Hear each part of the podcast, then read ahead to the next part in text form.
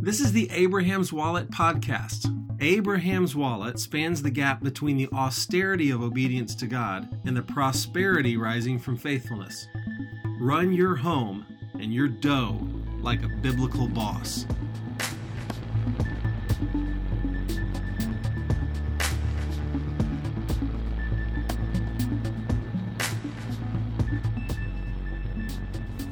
Hi, gang. Right now, I'm sitting backstage at the Aronoff Theater in downtown Cincinnati.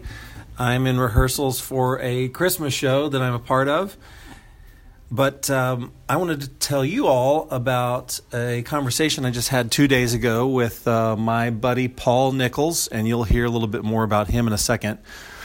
But I wanted to tell you about where you're going to hear the conversation happening. We are in the treehouse behind my house, and uh, last year and the year before that, I worked on a treehouse, which is one for my kids, but also for me. It's a great place to meet with a, a fella or two and kind of feel out in the woods and feel isolated. So you're going to hear things like uh, I think it was drizzling a little bit that day. Um, so you'll you'll hear a heater, I think, going in in the uh, treehouse while we're talking. You'll also hear some construction happening, maybe in the distance. I've got a friend who's building a house two doors down from us, so that's kind of fun. And uh, that was my computer telling me I had a notification. Sorry about that. And anyways, I wanted you to have a kind of feel for what we're what we're talking about. We are discussing a book that has had a significant effect on me and my close friends, and we want you to hear about it. So here's a conversation with me and Paul Nichols.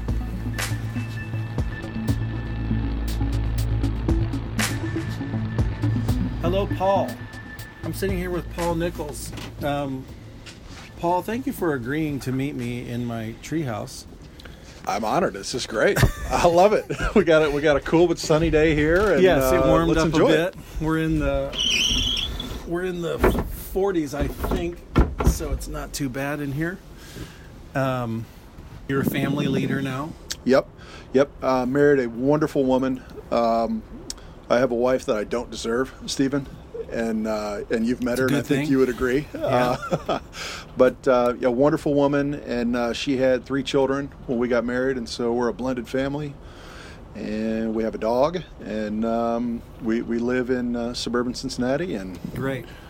it's great. It is. It's great.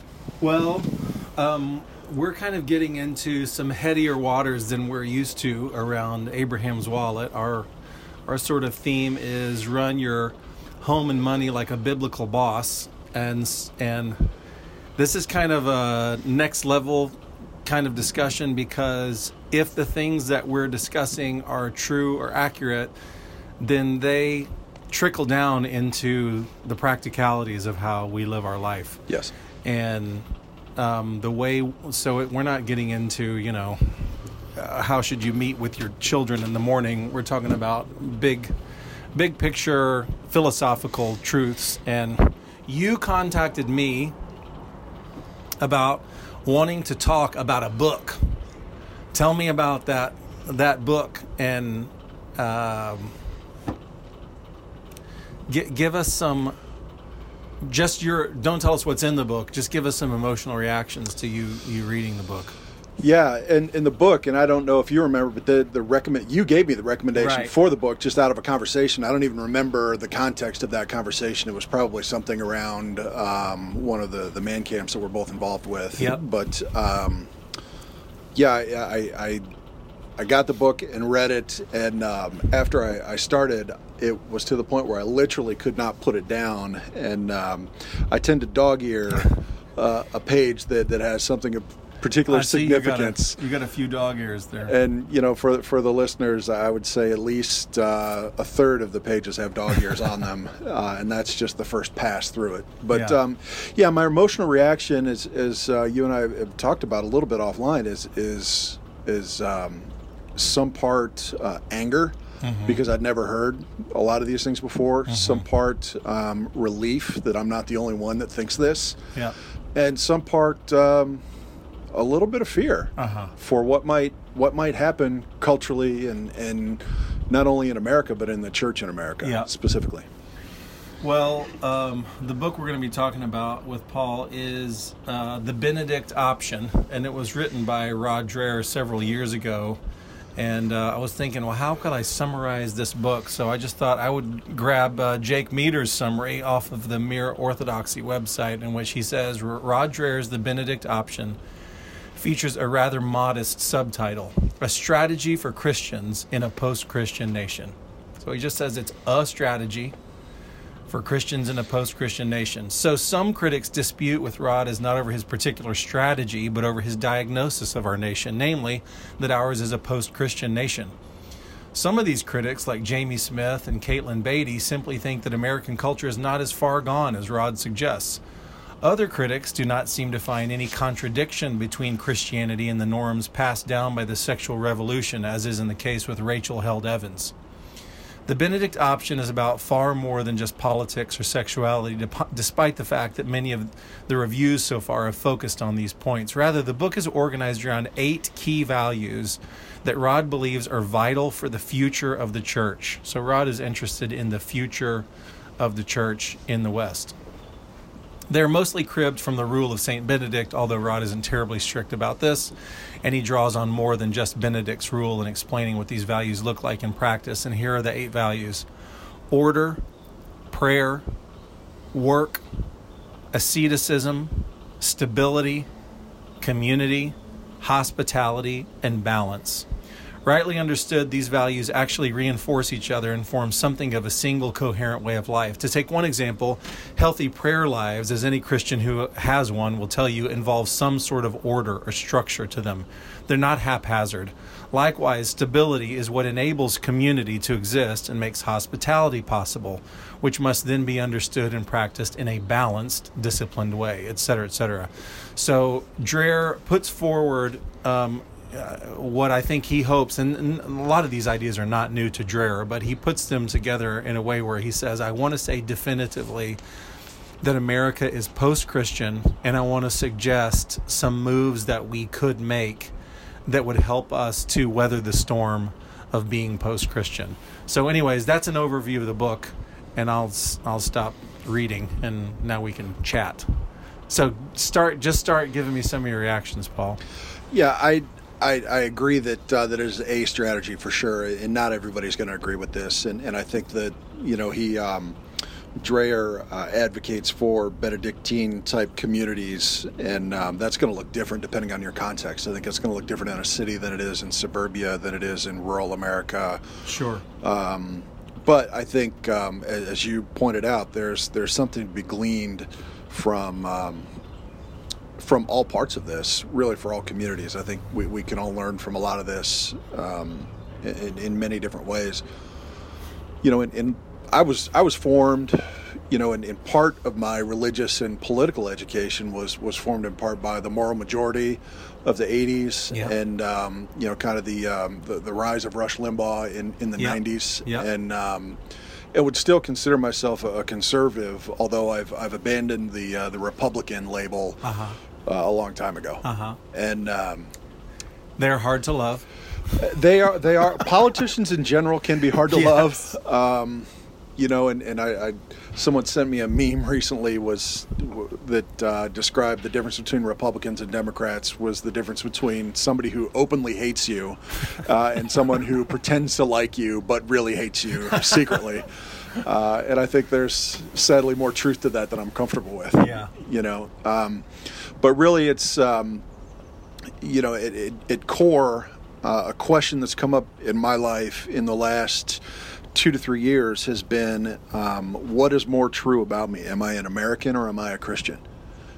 And where great question. And where those two are um, at odds, which side am I going to going to fall down on? Yes. And so that's been a, you know, it, it, seems like a simple question, but for me, it was an identity level, almost an existential level question because yeah. I'd formed my identity as American so much. And I think, like a lot of particularly conservative Christians, have would consider themselves Christians, but you know, when push comes to shove, they're more American at their core, with Christianity kind of layered right. on, uh, like like the siding of our treehouse is layered over the structure. Yeah. Um, and so that um, I, I, don't believe that is uh, is a true biblical model of, of faith in Christ. Right. And so, uh, through you know many uh, many conversations with yourself and others, and and, and um, you know a lot of reading, a lot of prayer, uh, I'm very much shifting in that. Yeah, that's. Um, I remember in my Baptist church when I, in which I grew up that we had oh, a couple of times a year we'd have a patriotic church service. Oh yeah. And um, this led to me conflagrating my faith and my nationality. Mm. And I don't know when that started to shift, but I know that I remember when I when I traveled for the first time in my 20s and traveled extensively, I started coming to the conclusion and I was a guy. I'll also preface this by saying I was a guy who, in my high school years, was overtly cynical about my church because I was reading the book of Acts for the first time and going, why do these things not agree with one another? Why why is what we do so different from what I see? And when I traveled abroad, I started to come to the conclusion these people are more faithful in their expression of church than we are. I haven't seen anybody with the faith. Well, I just appreciate I'm going to uh, paint with a really broad brush, but we don't have the kind of faith here that they have in China. Yes. And Indonesia mm-hmm. and Vietnam. It's very different here. And our I mean, you can look at our church services these days and see that what we praise God for is f- the benefits that we think we get from Him. Period. Um, like, I thank you're God because I feel like you're setting me free. That's what a lot of our worship songs say. And those songs don't work in Vietnam too great. And so they just praise the Lord for who He is, that He's the God of the universe. And so my point is, I I too remember being struck with that uh, conflict between am I at my core an American who sometimes agrees and sometimes disagrees with Christianity based on whether it agrees with my Americanism, or am I at my core a believer in Jesus Christ and a follower of the Bible who sometimes agrees and sometimes disagrees with America because it conflicts with what I believe. And um, as you have said, I have landed squarely in Camp B. And so I think that's really helpful because we can, once you do that, then you can hold the institutions of America and the belief systems of America at arm's length, and you can start to evaluate them. Is that a good belief? from America, all right, I can take that one in. Is that a bad belief of America? I'm not doing that. Um, so that's one thing that that I mean, I think you have to have get gotten to that before you can even read the book and not just be in anger. Oh yeah, because, yeah, because otherwise you, you won't make it past the first couple chapters. Right, right. Because he he's starting with the idea that we are going to roundly criticize American culture, mm-hmm. call it anti-God, and then go from there and figure out what we can do about it. Um, were there any points in there that got that chapped your hide or made you think, now who does this guy think he is? No, uh, only because um, I had those conversations with uh, with myself, with the Lord, and with others a couple years ago, okay. and and have have have come a long way. Now, if I'd read this book three years ago, I would not have made it past you know the first couple chapters. Interesting. Uh, I'm thinking right now of, of a of a podcast, different podcast that I was listening to uh, with my wife. We were on our way somewhere to another city, and we're listening to this in the in the car. And it's it's a friend of mine who I used to do a lot of work with. Okay. And because he had moved away, we just don't work together anymore. But he has a podcast where he is is uh, very um, um, openly and vehemently critiquing a lot of things that I held dear, mm. and and to, to, hear my wife speak about it, she could just see me getting more and more and more angry mm. as I'm listening to this, to the point where I finally I did have to shut it off, and um, and she didn't engage with me at that point. I was just I was not available for conversation. It was quiet for a few miles. Uh, yes, Uh-huh. yes, but um, but when I, I you know took that to uh, to the father in prayer, uh, the the question and, and the father asked me questions a lot, um, as as I think he does with many people. Um, he said, "What specifically about this is wrong when it concerns my kingdom?" And I did not have a good answer for that. Hmm. And so, you know, we, we talk about, you know, how America is the greatest country in the world, and I still believe it is. Yeah. I really do. Um, but the bar's pretty low when you look around when you look around the world. Great point. You know, and and um, you, you could argue that America never was a Christian nation. Yeah. Um, but but putting that argument to the side, you would be really really hard pressed to say we still are. Uh-huh. When you look at the things in our culture, you look at um, what what forces are shaping our culture, whether that's right or left or anywhere in the middle. You know, look at um, the the media that, that most Americans consume. You know, look at the types of shows that are out on Netflix or on Amazon Prime. Look at you know the the political atmosphere now and just the the hatred Yeah. and the encampment and the tribalism on one side or the other. Yeah. I'm not talking about only Donald Trump here, Yeah. uh, but but everybody. Yeah. And so you know, you look around at our culture and you think, where where's God in all of this? Yeah.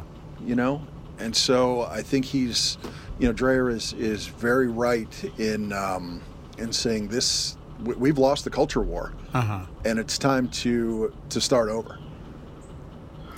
Huge point. Um,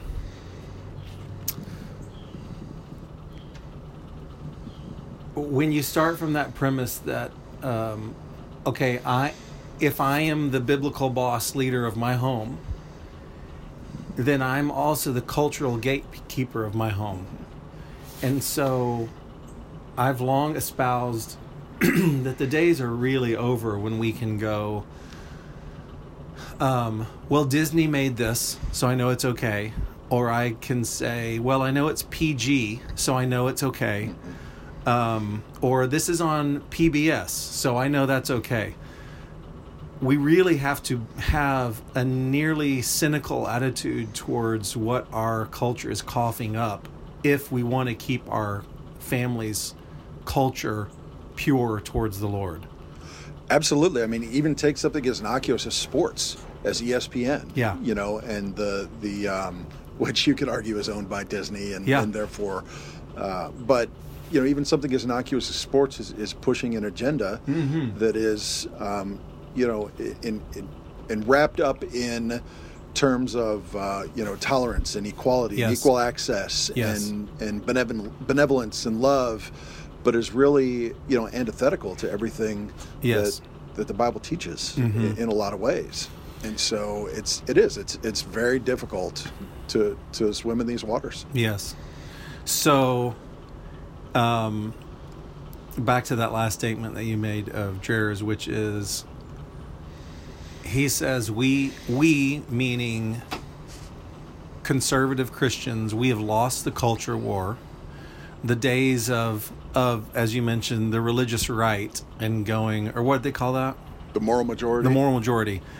Um, and hey, guys, let's show out in force and let's vote well and let's get the right guy in there and everything's going to be okay if we can just get the right guy in office. and where's that gotten us? Yeah, that did not work. No. that experiment did not work. And even the argument for you know, well, we need to we need to vote defensively because of the Supreme Court because the Supreme Court outlasts every president, and I don't buy that argument anymore. Uh huh. I mean, it's it's really whether you're on the right or the left, it's worshiping in the altar of government versus Right. the altar of King Jesus. Right. And I I've just been considering lately how so you know when we're when we're recording this um, Ruth Ginsburg is ailing and not dead. At some point somebody's going to listen to this and she'll be dead and she will have been replaced probably by a conservative chief justice.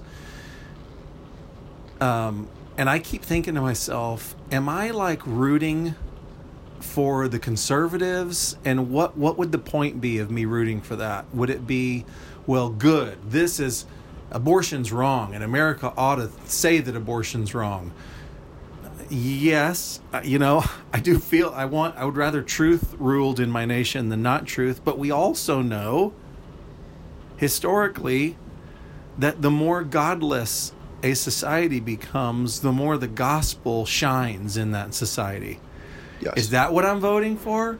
It, which which one am I rooting for? The one where my values are more properly re, uh, reflected in the way government works, and I know that that's better for families. I know that more people grow up in that society believing in the goodness of a father, for instance, or that a father could be a protector to a family, and then you easily transfer that to God. Well, then God, you know, I yes, that's all true, and would it be so bad if you know all of Obama's policies and dreams came to pass, and we were the rainbow nation, and there was no such thing as family that the government, you know, um, recognized, etc.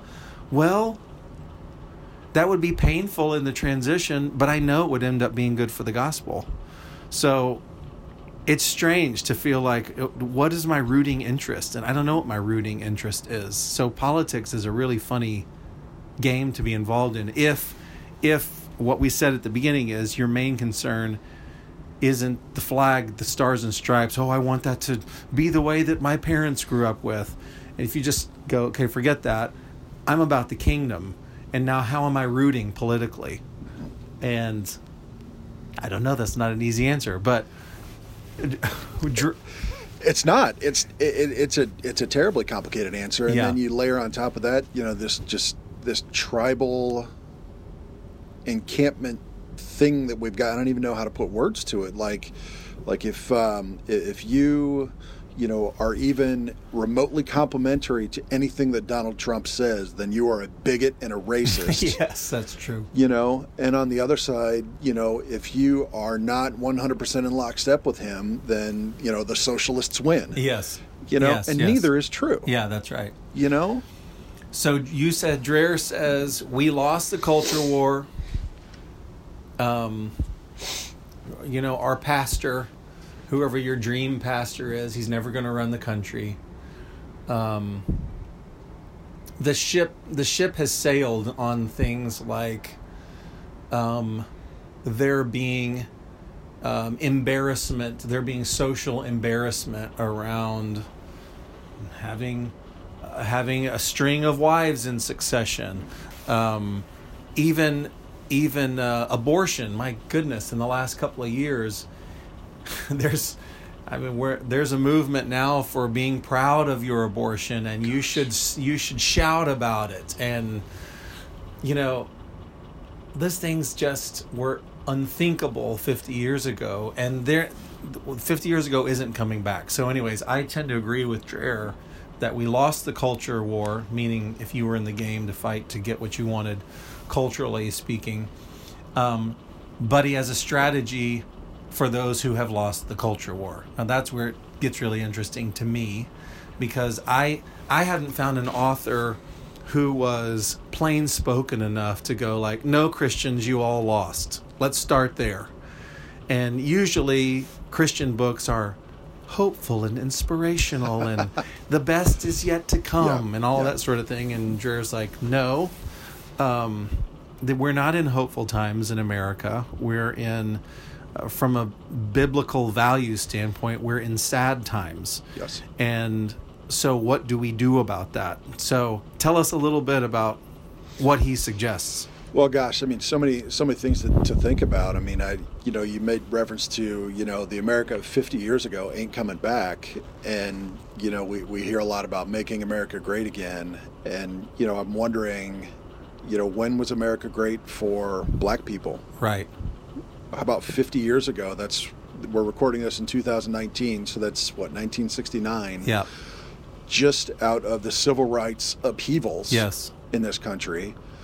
And you know, many parts of America were not great yes for for people of color. We just watched um, Just Mercy, which just came out. It's a movie that stars Jamie Foxx and Michael B. Jordan, and it's about a it's about a guy who was thrown onto death row, um, because he was black. There was a murder in a small town. They needed someone to pin it on. The cops couldn't figure it out. They found a poor black guy, put him on death row, and it was discovered later um, he was innocent. He had a buddy in there that was on death row for 30 years and was innocent.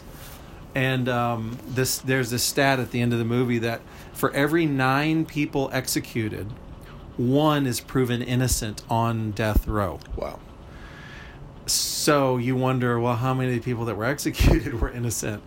Um, and yeah, the point, the, what we came away with was this isn't a story of 100 years ago. This happened in 93. Wow. This thing. And my wife and I are like, we were in college when this was going on. And we thought, you just assume as you're coming up, all civil rights problems have been solved when you're when you're 20 years old. Just like, well, everything's.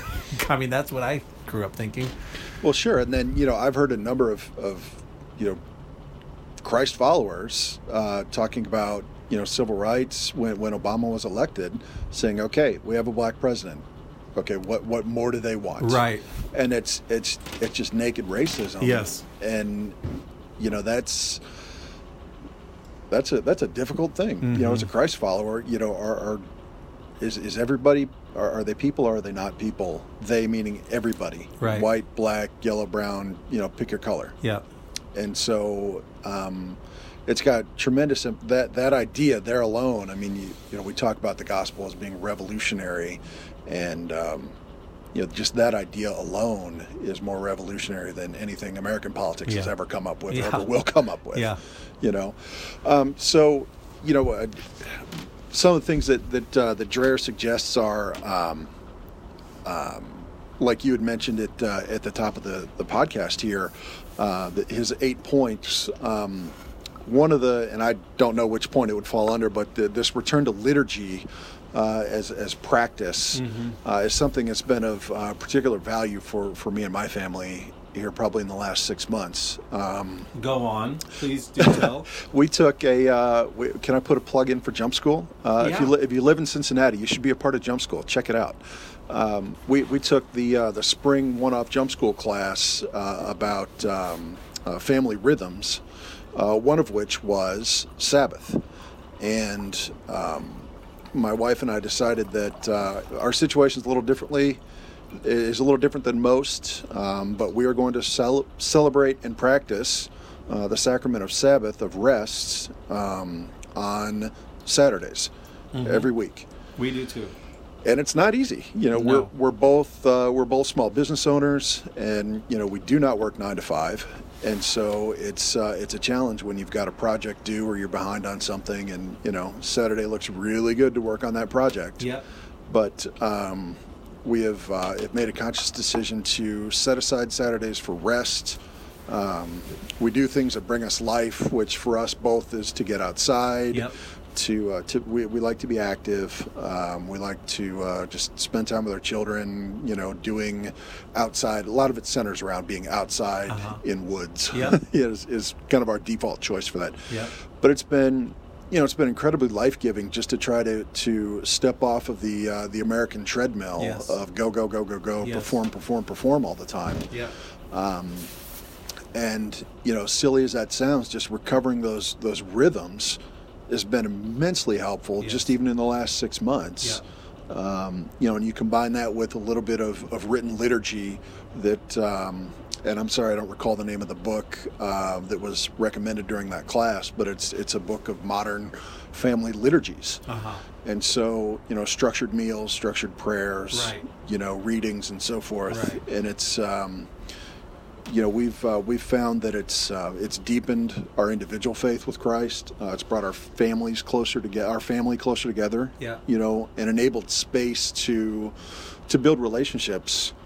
You know, with with our kids. Yeah. Um, you know, a few weeks ago, my um, my 13 year old son and I on a on a Saturday. Um, we just we were just puttering around in, in my workshop and made a stool out of just some scrap wood. That's great. And it's you know those kinds of things. You know, I remember doing those kinds of things with my grandfather, yeah. and I want him to have those memories and carry on those you know kind of touch points yeah. of his life yeah. on and on and on. That's great.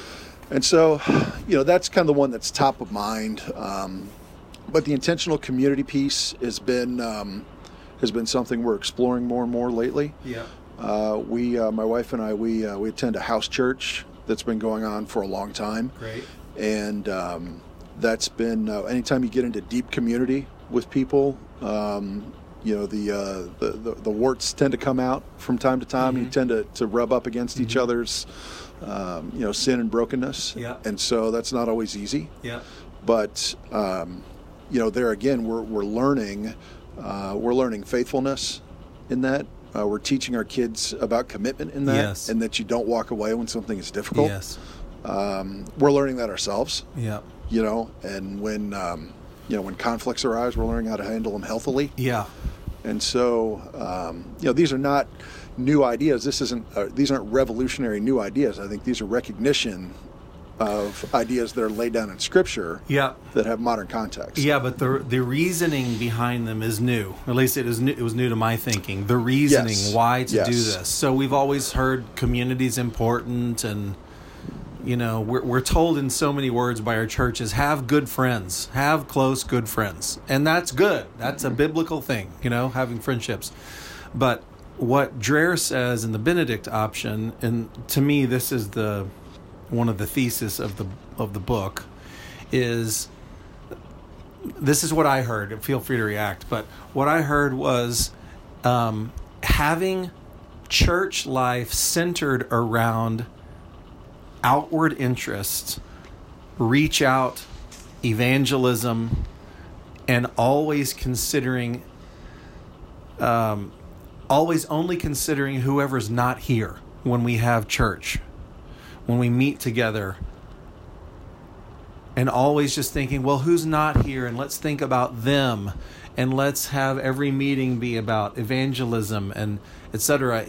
Dreher says very strongly, it's time for us to stop doing that because you can take a, a really simple straw poll about very basic theological ideas in just grab a pew um, and give everybody a quiz down that pew, and you will find that our churches are really weak both in belief and in practice.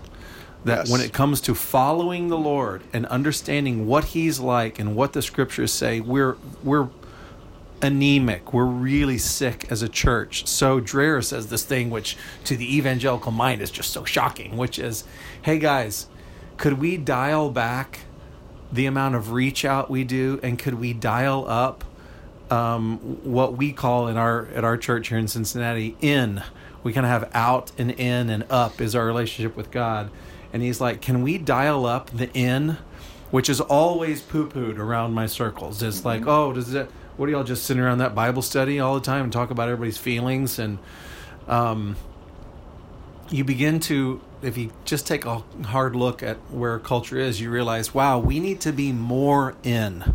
And we need to have deeper friendships and we need to be built into. We need to learn what our faith is and we have to very this is one of my takeaways from the book we have to very systematically build into our offspring whether that's our children or the men that we shepherd. We have to systematically build into them the tenets of the faith. So I Yes. never thought I would do this, but we walk through with my children, eight and 10 year olds, we walk through catechism with them. And it's not because they want them to memorize the answers, it's because a catechism does a thorough walkthrough of really important foundational theological ideas. that's beautiful And if I was just randomly going, I don't know, let's look at Matthew chapter 6 today. Let's look at the Sermon on the Mount. I might never get to these really basic important things and then they I ship them off to college and cross my fingers and hope they stay connected to the faith, not even knowing what their foundations are like. That's what happened to me. I grew up around church. My parents, you know, patted me on the butt, said, "Good luck. Please don't have sex with anybody at college and please minimize your drug use." You know, some I mean that's a little stronger than what they did. Um, um, it- it's a little looser than what they did. Um, but um, that's the way most of evangelicalism has worked. And I'm realizing now when you talk about getting belligerent about we're going to follow some practices in this house and one of them is the sabbath. And you can complain that i'm being militant about this. You can complain that i'm being bullheaded about this. You can complain that i'm being dogmatic about this. And guess what we're still going to practice Sabbath every week because we're going to hit this mark and it's a way for us to know God. So I'm just seconding what you're saying there. And I just want to make a point about the, the community aspect you're talking about. Dreher recommends something very specific, not just go to church with people and smile at everybody. He says develop thick community. That's his that's his language, thick community. And for him, thick community means let's go ahead and talk about the cultural differences that we may have and let's fight it out and let's come to an agreement so that I can know, for instance,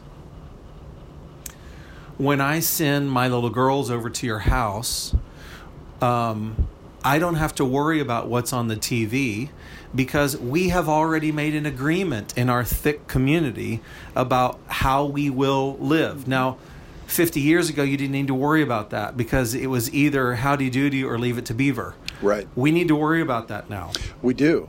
we we absolutely do, and it's and it's not it's not so much about following the rules. I think evangelicals get so sin conscious and follow the rules, and I kind of grew up in that. Yeah. That that becomes the point versus Christ being formed in us and, and following hard after Christ to the point where you don't even want those things anymore. Yeah.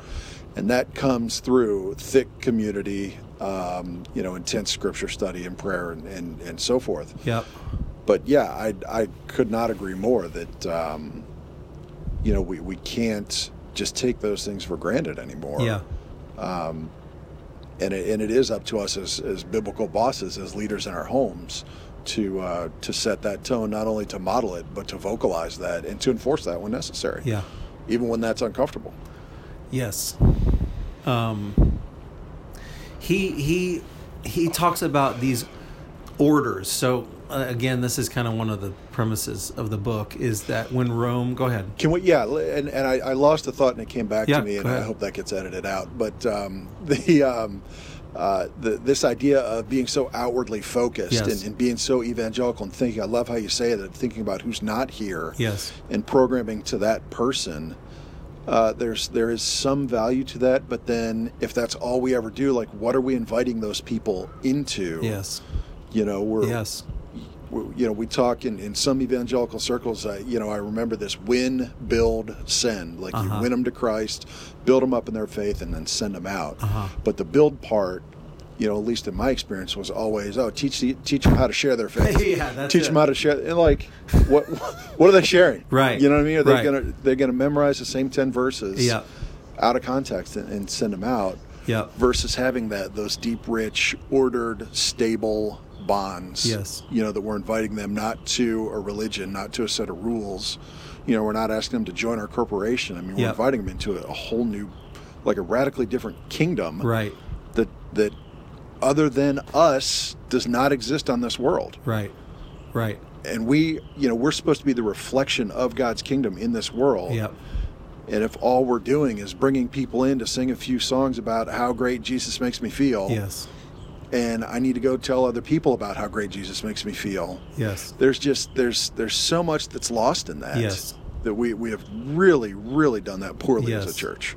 Over the years it struck me that we we bend over backwards to try to say to the lost who might darken our doors we are just like you.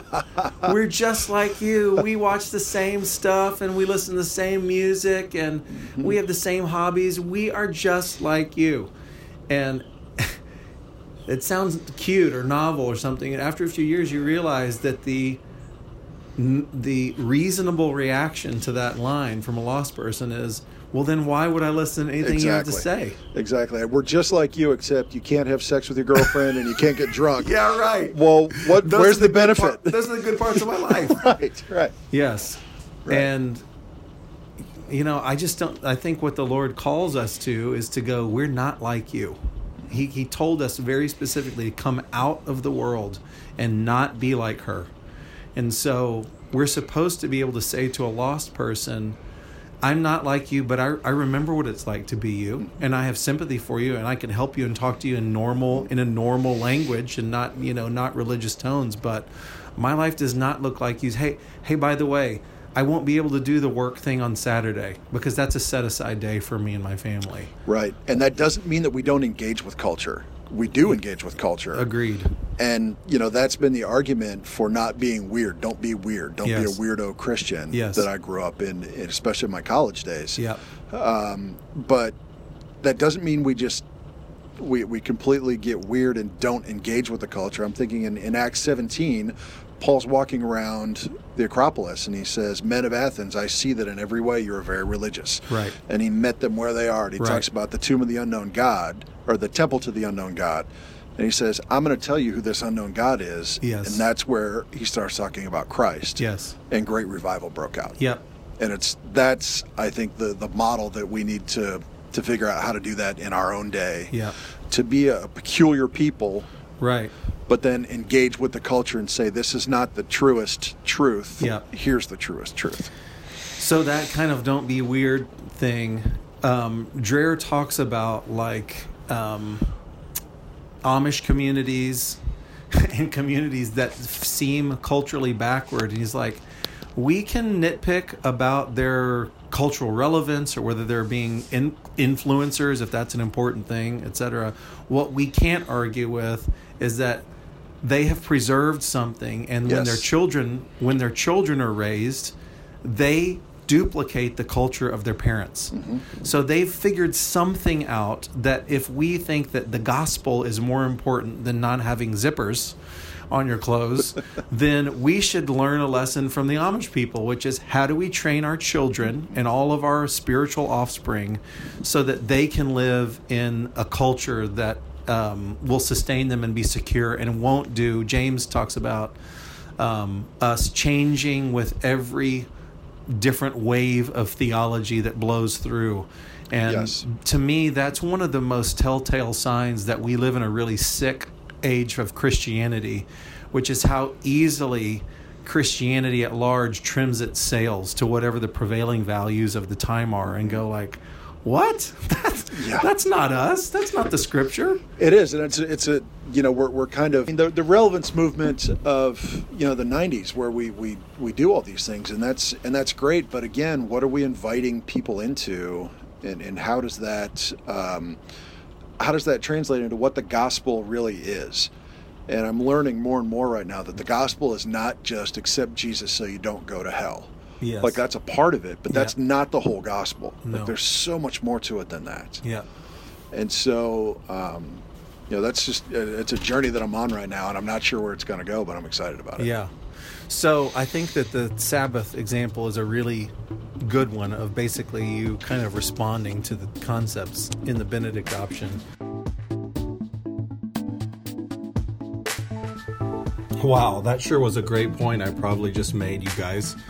I'm breaking into the uh, podcast right now to tell you that this is the point in the uh, podcast where my microphone crapped out and uh, I didn't get another chance to talk to Paul, so I'm going to ship it to you as is. Um, if that frustrates you, you know, stop. Stop right now. Go listen to something else. Um, but just wanted you to know that's what happens, and uh, we're just going to listen to my voice through Paul's microphone. Sorry, guys. This isn't our profession, it's a hobby. Have a great day.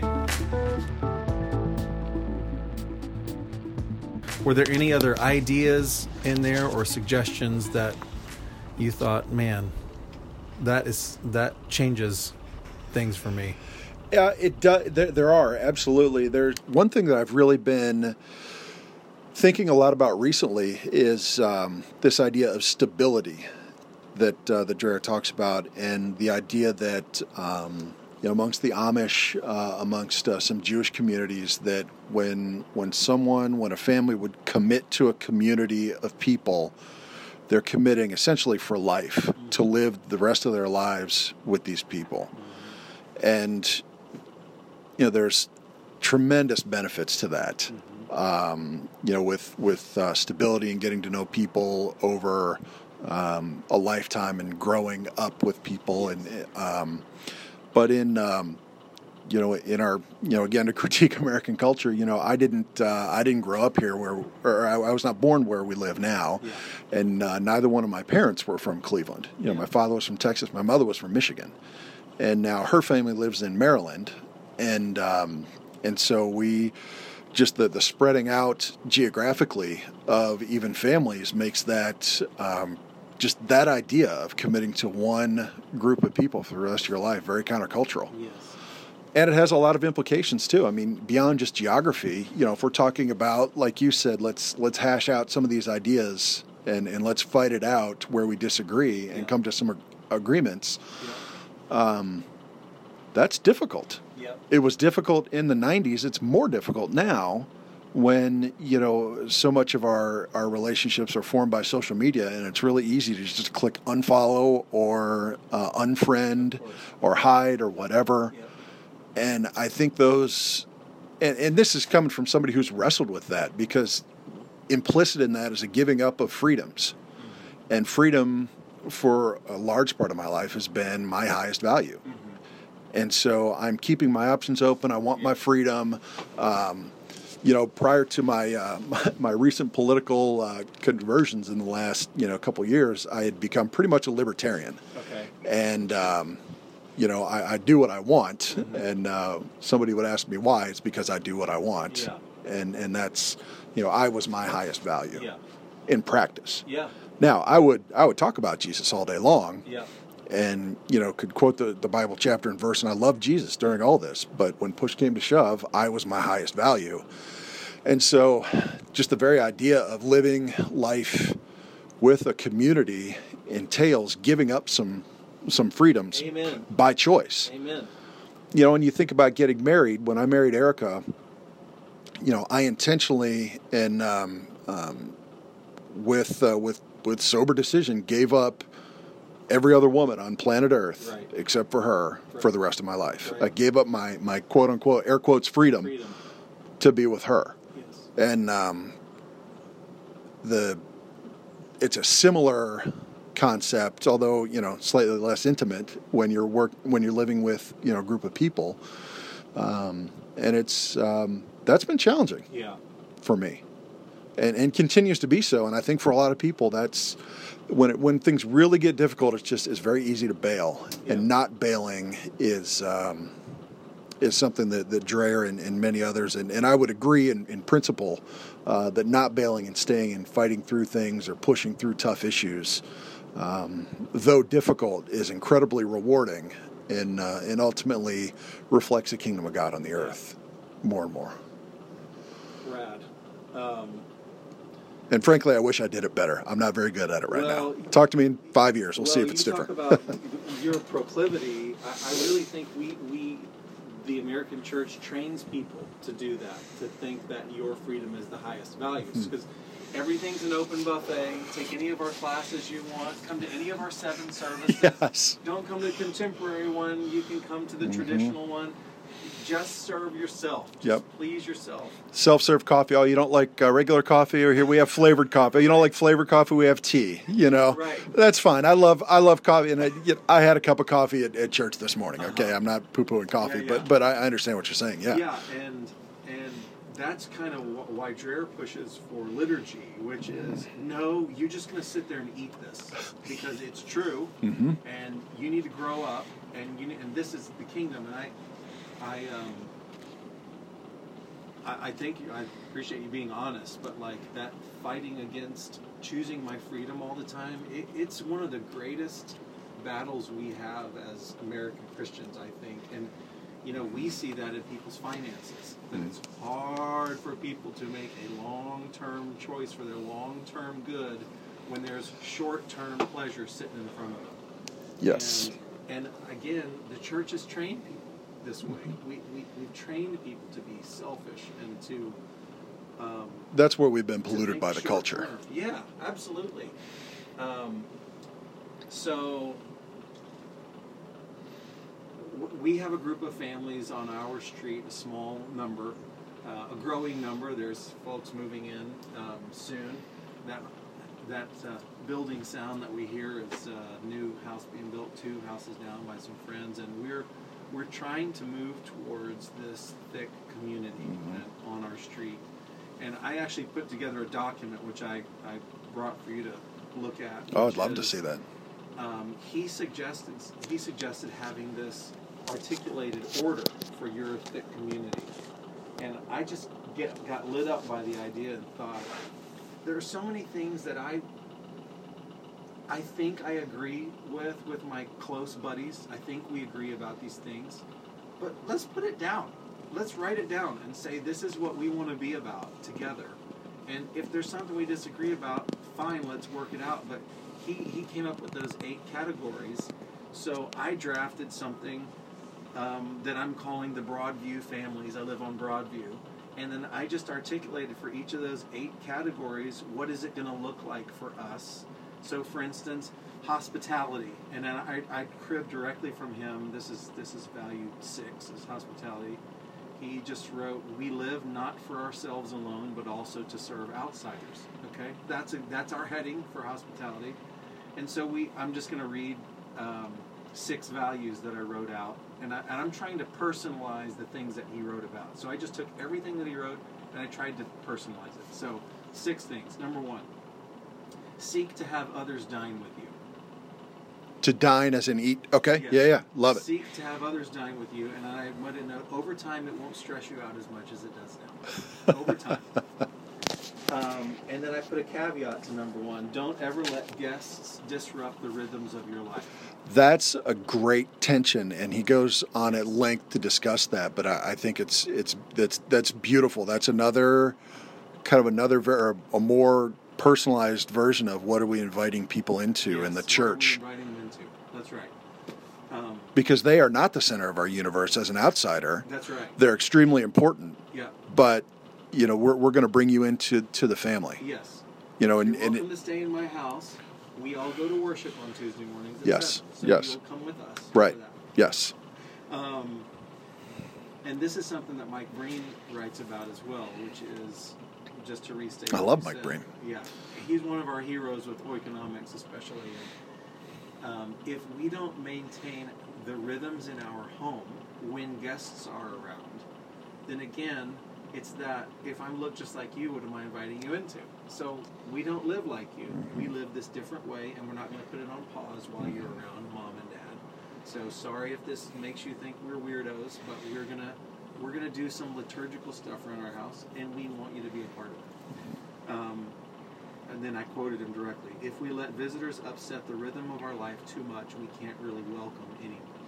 That's number one. Number two, look to have overnight guests. So I just put a number down for us to fight about on our street, which is how about ten a year? As at a starting point, look to have overnight guests. I love it. So that's just going to be a value. Number three, treat guests as if Christ Himself were coming to visit and honor them.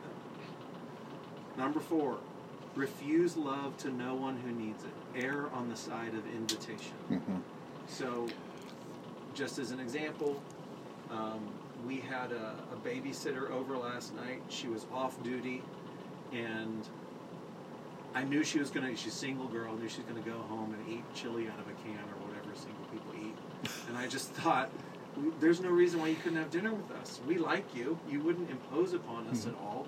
We wouldn't feel like we have to be fussy with all of our dishes with you. And I think over time, as you're hospitable, you kind of relax about that kind of stuff. And Mhm. just go, everything, everything doesn't have to be perfect. We just want you to be part of things. So err on the side of invitation. Number five, organize the center of your home. This is about hospitality. To quote, this is a quote from the book, reward courage, wisdom, and active engagement. That is a techless space at the center of our home, a creative space for conversation, hospitality, and togetherness. And if you walk into my living room, I mean, I'm trying hard to do these things, so I'm not saying I'm the paragon of having figured this out, but we're trying. So if you walk into my living room right now, you will see a half-built puzzle. So that's an invitation to just sit and talk. There is a sorry game out on our table. It's ready to play right now, and we don't have tech in our in our living room because we're trying to do this Mhm. exact thing. And number six is this is about hospitality. Give at least a tithe outside your home. Yes. So these are all, these are just that's and that's it for that section, hospitality. So I just went through every one of those things and tried to write something out, and like sitting with my buddies on the street, going like, "Correct me. Who doesn't want this?" And mo- and on being like, ninety percent of stuff they're going like, yes, that's what I want. And this kind of gives us permission to go. I wanted us to have a techless space, but I was afraid to pull the TV down and didn't want to mm-hmm. fight with my wife. But if we kind of say this is a value that we're going to hold on the street, oh, let's do it. So, anyways, so we've written this this this thing about the I. I absolutely, if, if you're willing to share that, we would absolutely love to look at that and, and integrate, you know, as much as we can in my own family, but then in our own community up in the suburbs here. Yes. Um, I'm thinking right now, Stephen, it just it calls to mind a, a conversation I had with, with Mark Parrott Yeah. when we were in Salt Lake this summer, Yeah. um, sitting around his fire pit. He has this great fire pit in his backyard, and um, he just casually mentioned to me. He said, "This has been like rocket fuel for my marriage." right. Because everybody wants to come out and set right fire. So and he, simple. he says you know they have younger kids like like he said we'll put the kids down and me and i will come out here and we'll just we'll talk we'll decompress we'll download the day we'll talk about whatever we need to talk about sometimes we'll just sit and chit chat and just be together he said that's the best thing for our marriage and he does not have a tv in his living room you know his his tv set i think is down like you have to make an intentional effort I know. You basically if to you get to watch it. a basketball game in his house. You have to go up to this, his master bedroom, basically. yeah Yeah, Yeah. they have a little living room outside their bedroom. Which is is just you know and again that's so countercultural Yes. but it's it's so it's so great and just even watching him over the couple days that I was there just watching those two interact you know I mean you can you can only fake it so long yes. and it was obvious that they weren't faking that they really do like each other Yeah, they're buddies. yeah, and that's just that's great. You know, and I, I think I have a I have a pretty good marriage, but I want to have I'm not satisfied with pretty good. I want to be I want to have a great marriage and a great family, Amen. You know, in our own context, and then you know send them out, you know, as as ambassadors to the kingdom, Yep. to the rest of the world. Yeah. And so that's I love it. I love it. I, Yeah. I, I definitely want to read more of that and Sure. and So Dreher says we have to draw hard lines around our thick community. We have to say these are our values. So again, it's, it, it can feel like I have a, actually have a little caveat at the bottom of this document that I wrote. It says like we're not trying to create a new religion, and we're certainly not creating a cult. A cult is when I control your family. yes, That's a cult. yes, I'm not doing that. I'm asking for your buy-in on this. And if you don't, if you want to change it in some way, let's talk about it. Let's, Sure. But let's just agree on something, and then let's pursue the Lord as a community. Mm-hmm. And what I have learned, so that I wrote this two years ago, and what I have learned is that I can't. You know, we're part of a big mega church here in cross uh, in Cincinnati. I've just learned that that monolith, that huge machine, it's too big to determine culture in my home. It just Mhm. doesn't create a culture in my home. yeah, And so I want to create something with my thick community. And you might not have five families on your street, but you've got two good buddies. Mhm. You could sit down with your two buddies and walk through something like this with and go, I just want to agree with my friends that we're going the same way. And if our families want to like get together, that we've we've now started to do this with friends. What if what if our families we took a walk in the woods together on Shabbat and you um, Adam's a buddy of mine. I just go, what if I just gave you the floor for 10 minutes and you kind of did a teaching for Hmm. us? I trust Gosh. him because I know we're going to do, we- all, we agree on this stuff. And how good is that cross pollination for my kids? I was just thinking that, Stephen. I mean, how great is it that you have a man that you trust who loves Christ sitting there, standing there, teaching your children, that your children are sitting at his feet? It's excellent. I'll answer that question. Oh. Excellent. I, I love that. And, you know, and he could be, you know, the, the thing we both know too is he'll probably say 99% of the same things that you're saying to your children. Yes. But for whatever reason, he might phrase it differently. It's different. It's the day, whatever. They're going to listen to him and take it on board. Yes. you know, and then come back to the family. I mean, even single single people are can can do this, Yes. right? I mean, like you said, you and your two buddies, you know, let's let's form a, a brotherhood here. That this is what we're going to be about. And then what happens when, say, it's three guys? What happens when those three get married? They carry that into their families, and then their downlines are then changed Right. potentially forever. Right, right, right. I mean, and that's how the kingdom works. Yeah. Ah, it's beautiful. I so, love it. Again, I might be repeating myself, but I really want to put this forward because I, I've really come to. I think when I'll just say my my my boss at the time said, I heard this guy speak at this conference. His name Rod Dreher. I think you'd like some of what he said. And I, uh, because I'm a contrarian, I just immediately went, No, I wouldn't. I hate what this guy said. And he's like, Because "Well, a jerk. yeah, because his whole deal is like, and this is kind of the bottom line. Some people say about the book is he's saying that we need to leave society. Mm. And that's some, some people say about the book, and I was like, well, I hate him for that reason. he's wrong. He's a moron. Um, and then uh, read the book, and I, I think I'm quite a convert. He's a he's an iffy character. I follow him on Twitter, and sometimes I roll my eyes at him. But the book itself is really, I, I just can't find a way to disagree with the book.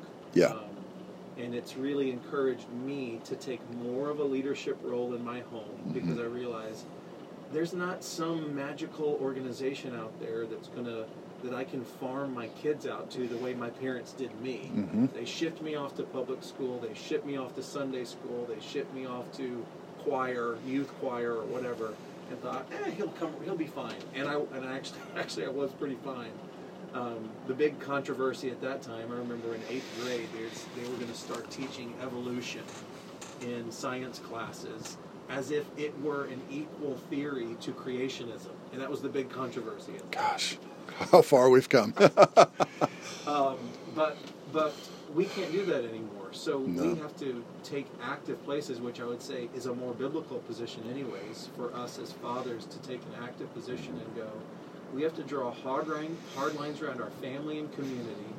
We have to protect the perimeter. That means cultural influences come in as we say they can come in. Um, you know, having the, con- the sort of conversations about my kids aren't going to have the technology that's available to everybody else, and we've already we've already had those conversations with my kids. There are they're they already see kids around them who have phones, and they know they're not getting a smartphone until they're at least 18. My kids already know Mhm. that, and uh, anyways, when you look at this, the sort of cultural signs that Dreher points at in his book, it gives you a lot of, for me, it it buttresses my confidence that this is on me, so I better figure something out. I better find some bros around me. Mhm. I better find some content that's good.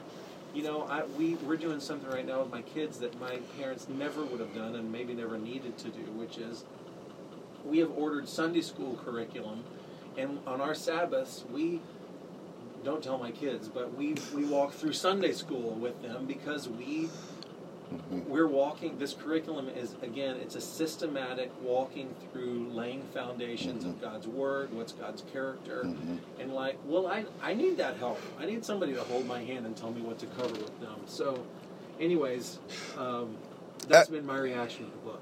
I love it. I love it. And I love that what you say it is. It's on us as the biblical bosses in our families, but it's not completely up to us. Right. Like we we We're not men alone. we're right, correct. We're not men alone, nor should we be, nor Yes. can we be, Right. frankly. And um and we're, we were never meant to be No, alone. we weren't.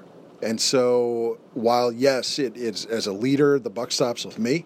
Yeah. Um, it is not me alone in my family, you know, who or you and your family who uh, is the sole arbiter and judge of, of everything because you were formed by by others and community and an influence. And so, bringing those other voices, like the Sunday school curriculum, instead of writing it yourself, yeah. you know, there's there's a deep humility there Yeah. as well, and then that transfers to our children Yes. and it's it's not only anxiety relieving that it's not up to them that they are not the center of our world and our universe, um, but it's um, it's I think it's deeply humbling Yeah. as well. I'm, I'm going to do one more little summary of the book because, in as much as this is a review, I want people to understand the book and hopefully read it. But the reason that it's called the Benedict option is because in, in when Rome was crumbling, when its culture was crumbling in on itself, this freak Benedict, he said we can't stay in Rome anymore because this culture is killing our faith. So he did something crazy. He went outside the city. He formed an order of men who had given themselves to the gospel, given themselves to the Lord. And his attitude was we are going to interface with Rome only as we think that it's helpful for our people. Um, and while Rome was crumbling, people would come out and bang on the gates of their community and say, Can you help us? And they would look them in the face and say, We help people Wednesdays at 10. Come back then. We got our thing that we're doing here. We're trying to form a community of faith for the Lord. And then we'll do our, you know, compassionate reach out work. And Which, if I could interrupt, is, is following what, what Jesus did in some instances. I mean, how many times did he leave a place because he, he couldn't preach yeah, there? I'm not doing that right, Right. Read Mark chapter one and watch it, and Mark chapters one and two, I believe, and That's watch right. him do that. Watch him walk away from, from other people and That's say, right. "This is I'm on a mission. This is not my mission right That's now." right. Yeah. So the, so the book is Dreher saying, I am recommending and suggesting there is a Benedict option for the people of God right now. And that's that we draw hard lines around our community, we build our faith among our community, and then we reach out based on what we have. So, like, we could invite other families into our order, if you will, on our street, but they don't get to screw with the order. The order is going to stand. Um, and if, especially if they're new to the faith, we would invite them into these things and go, well, we do Sabbaths, so we could teach you how to do Sabbath. And if you don't want to do it, that's fine. You can go to church at some local first, first Methodist, whatever. You just won't be a part of our little thing that we got going here. Mm-hmm. And it's hard and demanding, and yes, it could be, be accused as dogmatic. And if you're a, if you're a legalist and you're a grump, I suppose you could go down that road. I, I don't want to be that way. Um, I want to be a grace guy, but I believe that our faith is in crisis in America, It is. and and this is this. He's just saying there is an option, and it's the Mhm. Benedict option. We can learn from one of our uh, spiritual forefathers, Saint Benedict. So that's it. Um, do you? Are there any other ahas or takeaways you you'd want to share? Oh, so many. I mean, we could we could talk like this for, for a week straight Yeah. and and still um, not get to anything. I, I think um, you know this this idea of the uh, the, the the parallel polis that he talks about also Yes. is another really interesting idea that, that warrants more conversation. Yes. Maybe at another time. This idea we being you know where we're we're interfacing with with Rome as necessary, and we're we're in the world, but we're not. Um, uh, we're, we're not of the world. We're, we're supporting our, our brothers Right. and sisters in Christ, and, and we're forming different systems of, of trade and, instead of rampant consumerism. And, and um, there's a lot more that, that, that we could go down that Yeah. road. But that, that idea, just as a you know as a small businessman, is, is very interesting to me as well. Yes. Well, one of the exciting things about running your own small business is that you have the opportunity of to set boundaries Yes. as you declare, and you can set your schedule. You can decide who you'll do business with. Mhm. Um, for us, um, it it we can determine who we work with, and we found that that not only means our employees, but actually our clients and Mhm. who our vendors are that we work with. We've learned over the years that like there's there's a lot of decisions to be made that really affect the health of our home hmm just I mean, it could be just who our vendor is can change the health of our home. So, anyways, um, yeah, there's a lot of knock-ons. You and I will continue to talk uh, Love it. along these lines, um, but we'll cut off with our, uh, our our exhausted listeners right now. Um, so, thanks for listening, and um, we'll pick you up next time. Thank you, Paul, for your time. Thank you.